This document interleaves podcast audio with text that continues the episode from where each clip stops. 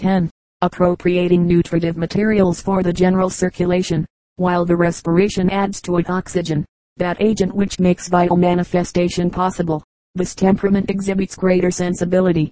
The conceptions are quicker, the imagination more vivid, the appetite stronger, the passions more violent, and there is found every display of animal life and enjoyment, a full development of the basilar faculties, indicated by an unusual breadth and depth of the base of the brain, accompanies this temperament. Its cerebral area includes the posterior and inferior portions of the cerebrum, the entire cerebellum, and that part of the medulla which connects with the spinal cord, all of which sustain intimate relations to vital conditions. Accordingly, such a development indicates good digestion, active nutrition, vigorous secretion, large heart and lungs, powerful muscles, and surplus vitality. The violent faculties, such as combativeness, destructiveness, and hatred, are natural adjuncts, and their excess tends to sensuality and crime. They are not only secretive, appropriative, selfish, and self-defensive, but when redundant are aggressive and tend to destructiveness. The gratification of animal indulgence, intemperance, and debauchery. The correspondence between the cerebral conformation and the physical development is very obvious. Lower orders of animals possess these faculties, and their spontaneous exhibition is called instinct. They possess the acquisitive, destructive, and propagative propensities, which lead them to provide for their wants and secure to themselves a posterity. The exercise of their bodies causes a continual waste which demands incessant reparation, and they are governed measurably by these animal impulses. All of these lower psychical faculties have a physiological significance. Acquisitiveness functionally expresses assimilation, accretion, animal growth, and tends to bodily repletion. Secretiveness expresses concealing, separating, withdrawing, and functionally signifies secretive action. Secretion is the separating and withdrawing from the blood some of its constituents, as mucus, bile, saliva, etc. This latter process indicates complex conditions of organization, so that the higher and more complex the tissue, the greater the number of secretory organs, and restrains selfishness, while it naturally conserves the individual interests, in its ultimate tendencies, is the very essence of human depravity without qualification. Clearly, it is crime, for blind devotion to the individual must be in utter disregard for the good of others. The ultimate tendencies of these faculties are, therefore, criminal. Exaggerate the faculty of acquisitiveness, and it becomes avariciousness. Develop secretiveness and selfishness, and they become cunning and profligacy, desperation and crime. Their functional development tends to produce physical disorder and violent disease. All of these faculties are vehement, contentious, thriving by opposition. Life itself has been called a forced state, because it wars with the elements it appropriates, and transmutes their powers into vitality. We find men and women of this temperament, who are models of character and organization. George Washington is an excellent illustration. The impression that his presence made upon the Marquis de Chastellux is given in the following words. I wish only to express the impression General Washington has left on my mind, the idea of a perfect whole, brave without temerity, laborious without ambition, generous without prodigality, noble without pride, virtuous without severity. General Scott, Lord Cornwallis, Dr. Wistar, Bishop Sir John Bright, Jenny Lind Goldsmith, and Dr. Gall are good representatives of this temperament. Figure 86 is an excellent illustration of it finely blended and well balanced, in the person of Madame de Stael.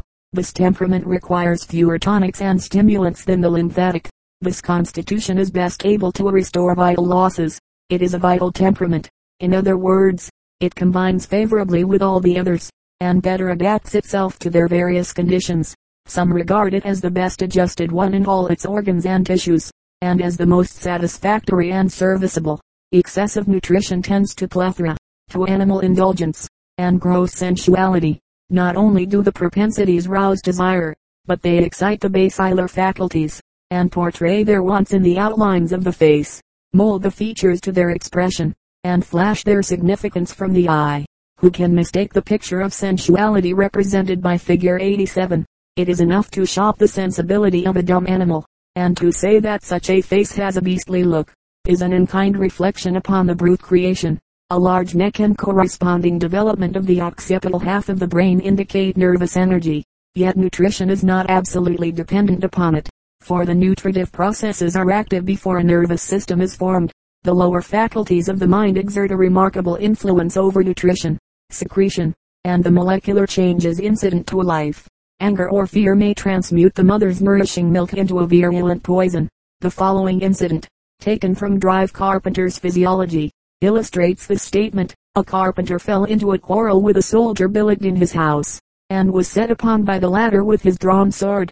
The wife of the carpenter at first trembled from fear and terror, and then suddenly threw herself between the combatants, wrested the sword from the soldier's hand, broke it in pieces, and threw it away. During the tumult, some neighbors came in and separated the men, while in the state of strong excitement, the mother took up her child from the cradle, where it lay playing, and in the most perfect health, never having had a moment's illness, she gave it the breast, and in so doing sealed its fate. In a few minutes the infant left off sucking, became restless, panted, and sank dead upon the mother's bosom. The physician who was instantly called in found the child lying in the cradle, as if asleep, and with its features undisturbed, but all resources were fruitless. It was irrecoverably gone. In this interesting case, the milk must have undergone a change, which gave it a powerful sedative action upon the susceptible nervous system of the infant. Anxiety, irritation, hatred, all tend to the vitiation of the disposition and bodily functions, perverting the character and constitution at the same time. Depravity of thought and secretion go together. Degradation of mind and corruption of the body are concomitants. There is a very close affinity between mental and moral perversion and physical prostitution, of which fact too many are unconscious. Nervous influence preserves the fluidity of the blood and facilitates its circulation for it appears that simple arrestment of this influence favors the coagulation of the blood in the vessels, clots being found in their trunks within a few minutes after the brain and spinal marrow are broken down. Habitual constipation is the source of many ills. Perversion of the functions of the stomach, and of the circulation of the blood, produce general disaster. Diseases which characterize this temperament are acute, violent, or inflammatory, indicating repletion and active congestion, intense inflammation, burning fevers, severe rheumatism, a quick, full pulse, great bodily heat, and functional excitement are its morbid accompaniments. These diseases will bear thorough depletion of the alimentary canal, active, hydragogic cathartics being indicated. Sedatives and anodynes are also essential to modify the circulatory forces, and to relieve pain. Violent disturbance must be quelled, and among the remedial agents required for this duty we may include veratrum, ipecac, digitalis, opium, conium, and asclepias, while equalizing the circulatory fluids, restoring the secretions, and thoroughly evacuating the system, and thus endeavoring to remove disturbing causes, we find that the conditions of this temperament are exceedingly favorable for restoration to health. True, many chronic diseases are obstinate, yet a course of restorative medication persistently followed, promises a fortunate issue in this tractile temperament. Hygienic management of the lymphatic and sanguine temperaments consists in the vigorous toming of the former, while restraint of the latter will greatly exempt it from the anxieties, contentions, and vexations which excite the mind, disturb the bodily functions, and end in chronic disease. People of the latter organization love mental and physical stimulants, are easily inflamed by passion, and their excitability degenerates into irritability, succeeded by serious functional derangements which prematurely break down the individual with inveterate, deep-seated disorder, serenity, hope, faith, as well as firmness, are natural hygienic elements. It is a duty we owe ourselves to promptly relinquish a business which corrodes with its cares, and depresses with its increasing troubles. Constant solicitude, and the apprehension of financial disaster, frustrate the bodily functions, disconcert the organic processes, and lead to mental aberration as well as physical degeneracy. Melancholy is chronic, while despair is acute mania, whose impulses drive the victim desperately toward self-destruction. The chronic derangement of these organs exerts with less force the same morbid tendency. Hence the necessity for exercising those hygienic and countervailing influences born of resolution, assurance, and confident trust, and the belief which strengthens all of the vital operations. Doubtless, this temperament is the source of the reproductive powers, it is the cornerstone essential to the foundation of all other temperaments. It has been supposed by some that the cerebellum is the seat of sexual instinct. The fact appears that an ample development of the posterior base of the cerebrum and the cerebellum indicates nutritive activity, which is certainly a condition most favorable to the display of amativeness, in a double sense. Then, this temperament is a vital one, both by nutritive repletion, and by reproduction. It is the blood manufacturing, tissue generating, and body constructing temperament, causing growth to exceed waste, and promptly repairing the wear which follows continual labor, while the sleazy structures of the lymphatic temperament are favorable to the functions of transudation, exhalation, and mutual diffusion of liquids. The sanguine, as its name indicates, is adapted to promote the circulation of the blood, to favor nutrition and reproduction. The former temperament does not move the world by its energies, or impress it vividly with its wisdom, and the latter is more enthusiastic, enjoyable, and quickening. Each temperament, however, possesses salient qualities and advantages. The lifeline, Dr. W. B. Powell, in his work on the human temperaments, announces the discovery of a measurement which indicates the tenacity of life and the vital possessions of the individual. He has observed that some persons of very feeble appearance possess remarkable powers of resistance to disease, and continue to live until the machinery of life literally wears out. Others, apparently stronger and more robust, die before the usual term of life is half completed. He also noticed that some families were remarkable for their longevity, while others reached only a certain age, less than the average term of life, and then died. He remarked also that some patients sank under attacks of disease, when, to all appearances, they should recover, and that others recovered, when, according to all reasonable calculations, they ought to die. He, therefore, not only believed that the duration of human life was more definitely fixed by the organization than is supposed, but he set himself to a work to discover the line of life, and the measure of its duration. He made a distinction between vital vigor, and vital tenacity. Vital vigor he believed to be equivalent to the condition of vitality, which is indicated by the breadth of the brain found in the sanguine temperament, and vital tenacity to be measured by the depth of the base of the brain.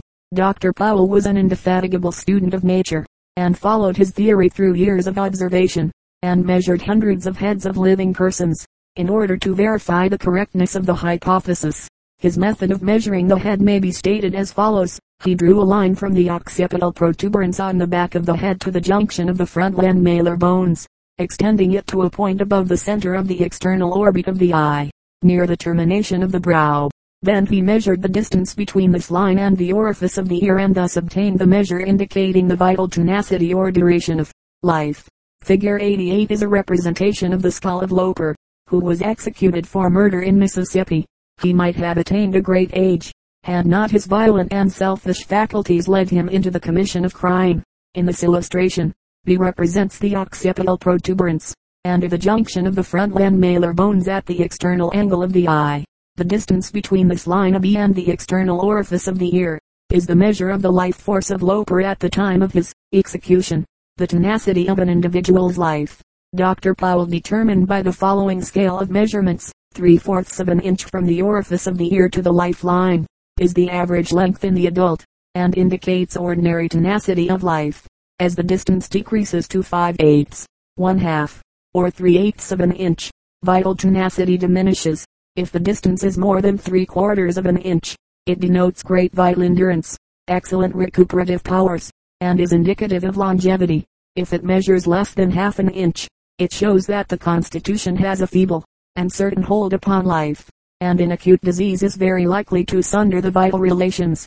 Dr. Powell contended that life force and vital force are not equivalent terms, because much more vital force is expended upon our relations than upon our organization in the preservation of life. Every muscular contraction, every thought, and every emotion requires an expenditure of vital force. He asserted that we inherit our life force or constitutional power, and that we can determine by this lifeline the amount which we so receive, and he believed that it could be increased by intellectual effort, just as we can increase vital force by physical exercise. Figure 89 represents the skull of a man who died, at nearly the same age as Loper, of consumption, in the Charity Hospital, at New Orleans. The measurement of the skull in this case gives a space between the lifeline and the orifice of the ear of one sixteenth of an inch, showing that the consumptive had lived the full term of his life Dr. Powell contended that the depth of a man's brain may be increased after maturity, muscular effort, mental activity, and a sense of responsibility being favorable to a longevity, while idleness and dissipation are adverse to it. In justice to the doctor, we have stated fully his theory and his method of determining the hardihood and endurance of the Constitution, and we bespeak for it a candid examination. Without doubt it embodies a great deal of truth. Hereafter we shall endeavor to indicate by cerebral configuration, a better system of judging of the vital tenacity, hardihood, and constitutional energies, both inherited and acquired, the Volitive temperament. By reference to figures 72 and 80, the reader will be able to locate the region of the volitive faculties, previously described under the generic term will. This temperament is characterized by ambition, energy, industry, perseverance, decision, vigilance, self-control, arrogance, love of power, firmness, and hardihood. These faculties express concentration of purpose and their functional equivalents are power of elaboration, constructiveness, condensation, firmness of fiber, compactness of frame, and endurance of organization. The pulse is full, firm, and regular. The muscles are strong and well marked. The hair and skin dark. The temporal region is not broadly developed. The face is angular, its lines denoting both power of purpose and strength of constitution, with resolution and hardihood blended in the expression. The volitive temperament is distinguished by height of the posterior, superior occipital region, called the crown of the back head and by corresponding breadth from side to side. The rule given by Drive J.R. Buchanan applies not only to the convolutions, but to the general development of the brain. Length gives power, or range of action, and breadth gives copiousness, or activity of manifestation. Thus a high, narrow back head indicates firmness and decision, but it is not as constant and copious in its manifestation as when it is associated with breadth. An individual having a narrow, high head, may determine readily enough upon a course of action, but he requires a longer period for its completion than one whose head is both high and broad. Such a cerebral conformation cannot accomplish its objects without enjoying regular rest, and maintaining the best of habits. Breadth of this region of the brain indicates ample resources of energy, both psychical and physical. It denotes greater vigor of constitution, one that continually generates volitive forces, and its persistency of purpose may be interpreted as functional tenacity. Inflexibility of will and purpose impart their tenacious qualities to every bodily function. The will to recover is often far more potent than medicine. We have often witnessed its power in restraining the ravages of disease.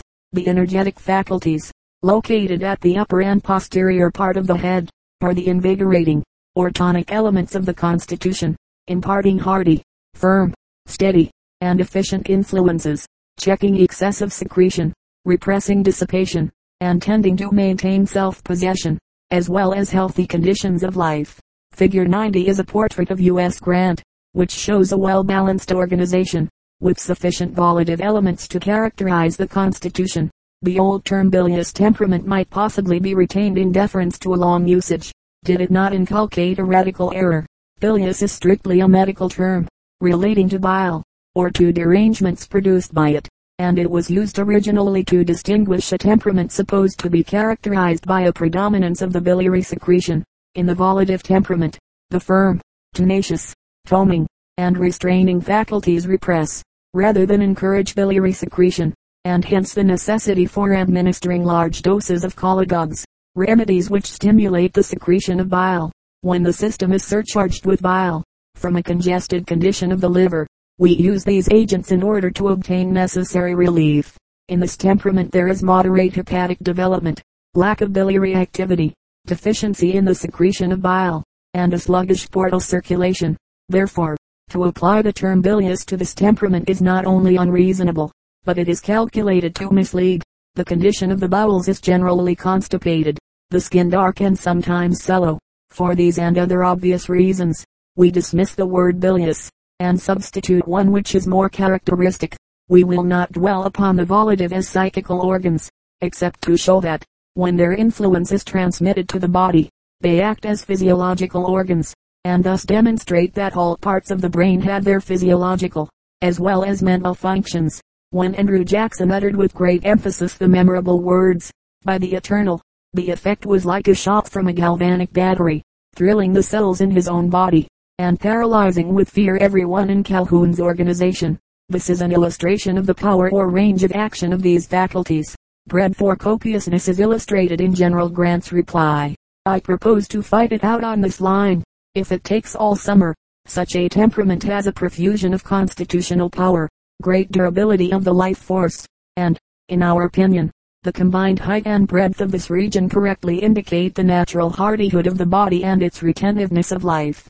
No one need doubt its influence upon the sympathetic system, and, through that system, its power over absorption, circulation, assimilation, and secretion, as well as the voluntary processes.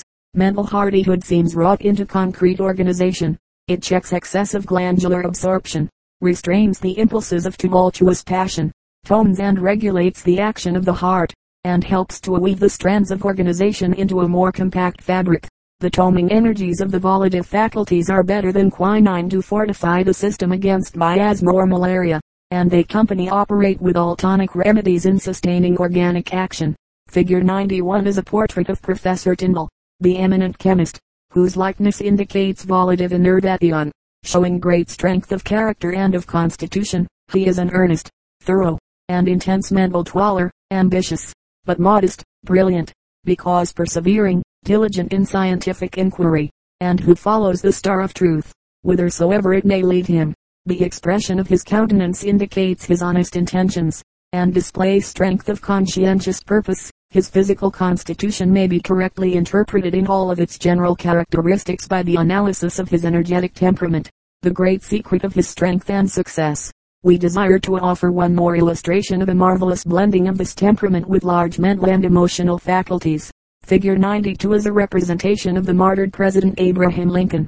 During an eventful career, his temperament and constitution experienced marked changes, and while always distinguished for strength of purpose and corresponding physical endurance, he was governed by noble, moral faculties, manifesting the deepest sympathy for the downtrodden and oppressed, blending tenderness and stateliness without weakness, exhibiting a human kindness, and displaying a genuine compassion which endeared him to all hearts. He was hopeful, patriotic, magnanimous even, while upholding the majesty of the law and administering the complicated affairs of government.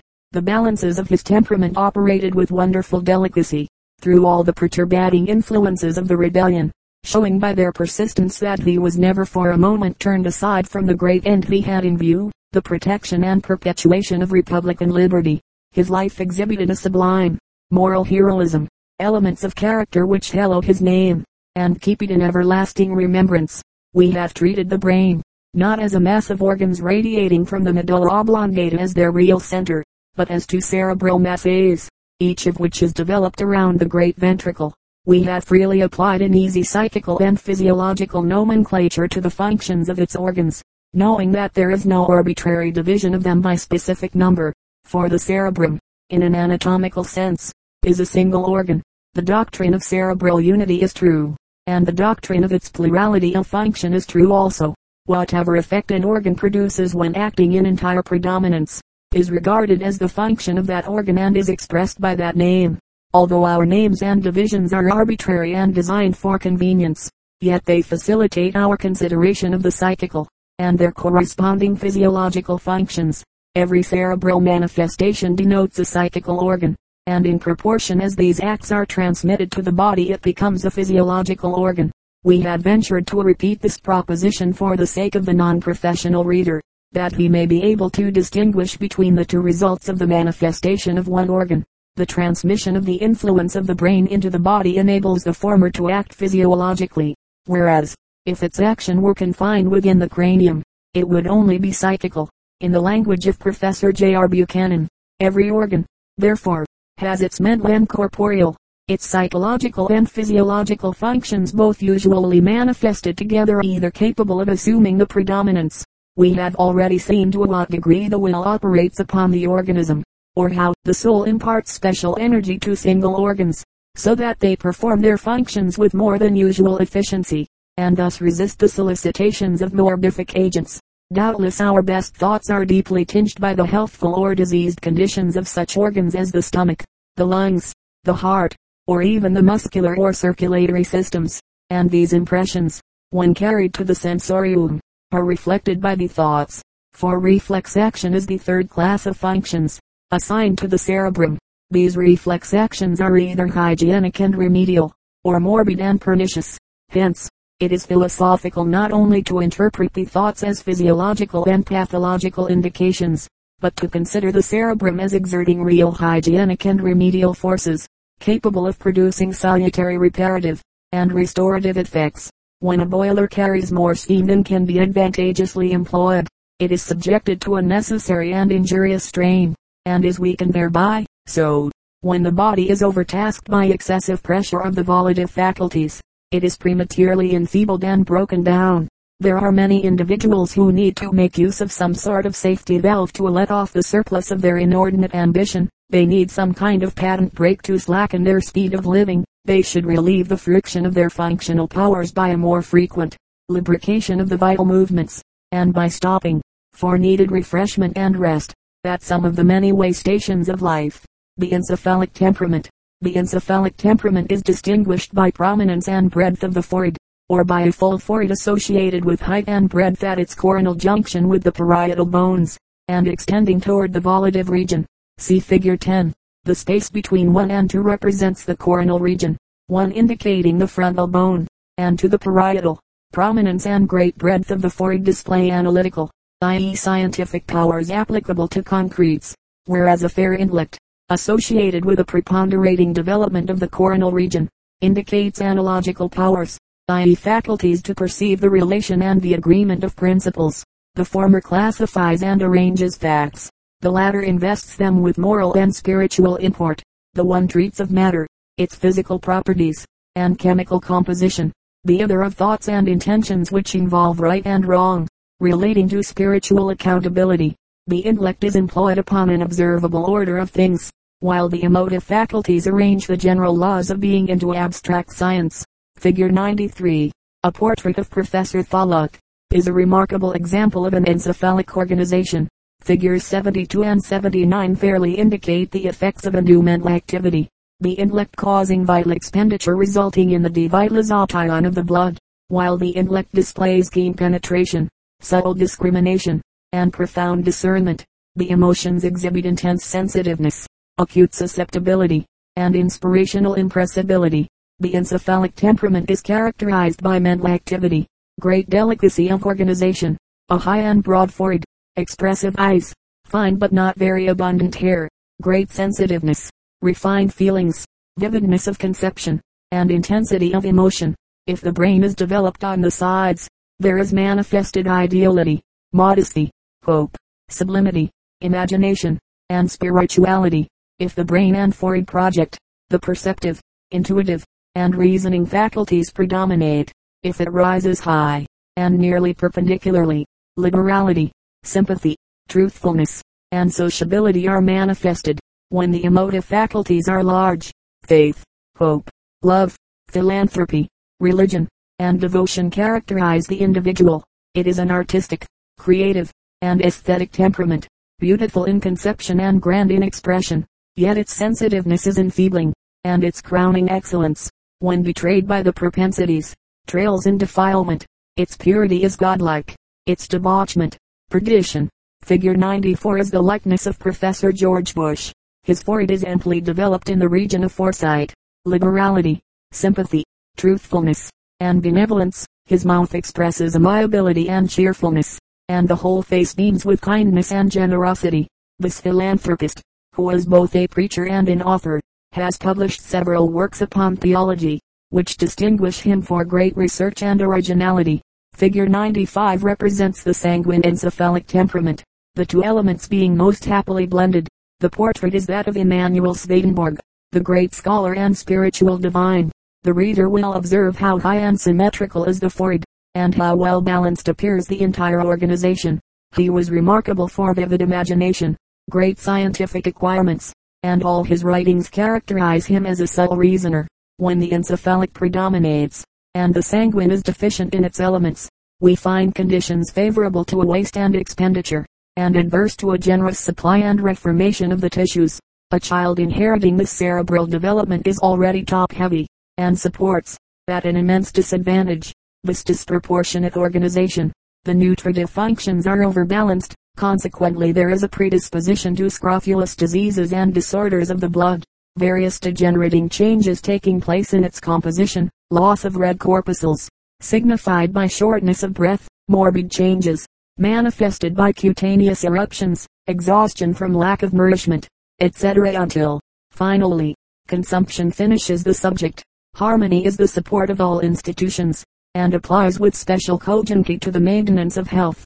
When the mind dwells on one subject to the exclusion of all others, we call such a condition monomania. If we had an excessive development of mind, and deficient support of body, the result is corporeal derangement. It is unfortunate for any child to inherit unusually large brain endowments, unless he is possessed of a vigorous, robust constitution. Such training should be directed to that body as will encourage it to grow strong, hardy, and thrifty, and enable it to support the cerebral functions. The mental proclivities should be checked and the physical organization cultivated, to ensure to such a child good health. Cut off all unnecessary brain wastes. Attend to muscular training and such invigorating games and exercise.